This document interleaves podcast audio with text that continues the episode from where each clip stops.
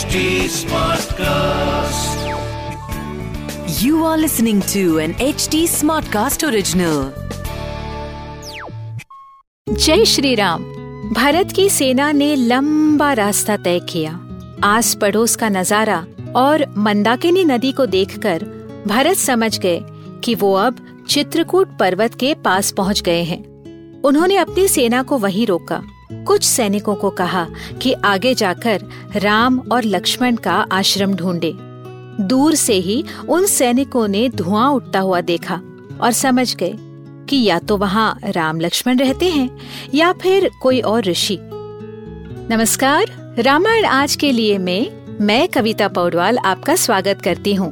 हम सुन रहे हैं वाल्मीकि रामायण की कहानी और उससे मिलने वाले मॉडर्न लेसन्स इस पॉडकास्ट में मैं आपको मूल वाल्मीकि रामायण, यानी ओरिजिनल रामायण की कहानी तो सुनाऊँगी, पर हम साथ मिलकर ये भी समझेंगे कि आज के लाइफ में इस रामायण का क्या रेलेवेंस है। आइए जानते हैं कि आज हम प्रभु श्री राम से क्या और क्यों सीख सकते हैं। श्री राम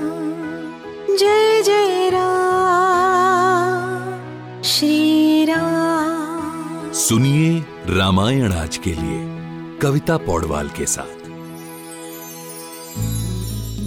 यहाँ दूसरी तरफ़ राम सीता को चित्रकूट की सुंदरता दिखा रहे थे।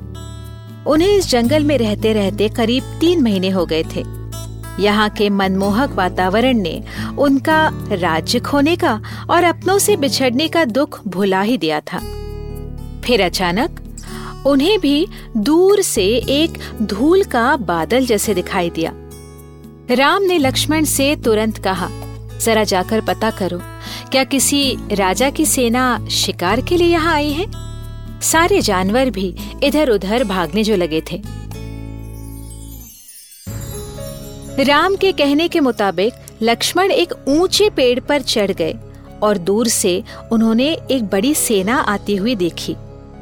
उत्तर दिशा से हाथी, घोड़े और हज़ारों की तादाद में पैदल सिपाही उनकी तरफ़ आ रहे थे। उन्होंने उतर के तुरंत राम से कहा कि सीता को किसी सुरक्षित गुफा में छुपाकर उन दोनों को हथियार लेकर तैयार रहना चाहिए। राम ने लक्ष्मण को जाँच करने के लिए कहा, अगर सेना है तो सेना का कोई चिन्ह होगा, कोई ध्वज होगा। उस चिन्ह को देखकर लक्ष्मण आग बबूला हो गए। वो पहचान गए कि वो कोविद वृक्ष की निशानी थी।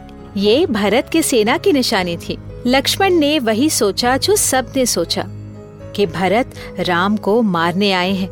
गुस्से से उन्होंने राम को बोला, जिस भरत के कारण आज आपकी ये दशा हुई है, उसे मैं आज खत्म कर दूँगा।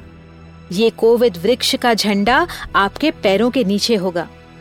ये पृथ्वी कैकई और उसके वंशज से आज मुक्त हो जाएगी और इस वन के प्राणी भरत की सेना को शिकार बनाकर खाएँगे। राम ने उसी वक्त लक्ष्मण को रोका और समझाया, भरत स्वयं उनसे मिलने आया है तो ज़रूरी नहीं है कि उसके मन में कोई खोट है। न ही भरत को मारकर वो अयोध्या के राजा बनना चाहते थे। राम ने लक्ष्मण को कहा कि उन्हें केवल अपने परिवार और अयोध्या के हित के लिए राज्य को संभालना था। अपने स्वार्थ या सत्ता के लिए नहीं। उन्हें विश्वास था कि जो कुछ भी हुआ, उससे भरत खुश नहीं है। इसीलिए वो राम से मिलने आए हैं। फिर उन्होंने लक्ष्मण को बोला, लक्ष्मण, तुम भरत को बुरा भला मत कहना। मुझे लगेगा जैसे तुम मेरे साथ बुरा कर रहे हो। अगर तुम्हें भरत से दुश्मनी है तो मैं भरत से कहूँगा कि वो राज्य तुम्हें सौंप दे। ये सुनकर लक्ष्मण को अपने शब्दों पर पछतावा हुआ। वो आँखें झुकाकर बोले, भैया, ये भी तो हो सकता है कि हमारे पिताजी ही शायद भरत के साथ हमसे मिलने आए हैं। राम मुस्कुराकर बोले कि उन्हें भी वही लग रहा था। शायद पिता दशरथ उन्हें वापस अयोध्या ले जाने आए हैं। उन दोनों को दशरथ के मृत्यु के बारे में पता जो नहीं था। फिर भी राम को शक हुआ, क्योंकि दशरथ का चहिता हाथी शत्रुंजय दिखाई दे रहा था, लेकिन राजा का सफ़ेद छत्र दिखाई नहीं दे रहा था। आगे की कहानी सुनने के लिए हमसे जुड़े रहिए रामायण आज के लिए के पॉडकास्ट में, जहाँ हम श्री वाल्मीकि रामायण जी के साथ सफ़र करते रहेंगे। इस पॉडकास्ट को लिखा नरेट और रिसर्च किया हुआ है मैंने, यानी कविता पौडवाल ने। इसका ट्रांसलेशन किया है श्रीमती प्रतिमा माणिक ने। प्रोड्यूस किया है दीप्ति आहूजा ने और एडिटिंग और म्यूज़िक दिया है सौरभ भोंजाल ने। फॉर अपडेट्स ऑन रामायण आज के लिए follow H T cast on Facebook Instagram Twitter YouTube and LinkedIn अगर आप मुझसे कोई सवाल पूछना चाहते हो तो मेरे Instagram handle at Kavita dot Paudwal पर पूछिए। और रामायण आज के लिए की पूरी सीरीज़ सुनने के लिए log on to W W W dot H T Smartcast dot com अगले एपिसोड में आपसे फिर मुलाकात होगी। तब तक के लिए Ram Ram. This was an H T Smartcast original HD Smartcast.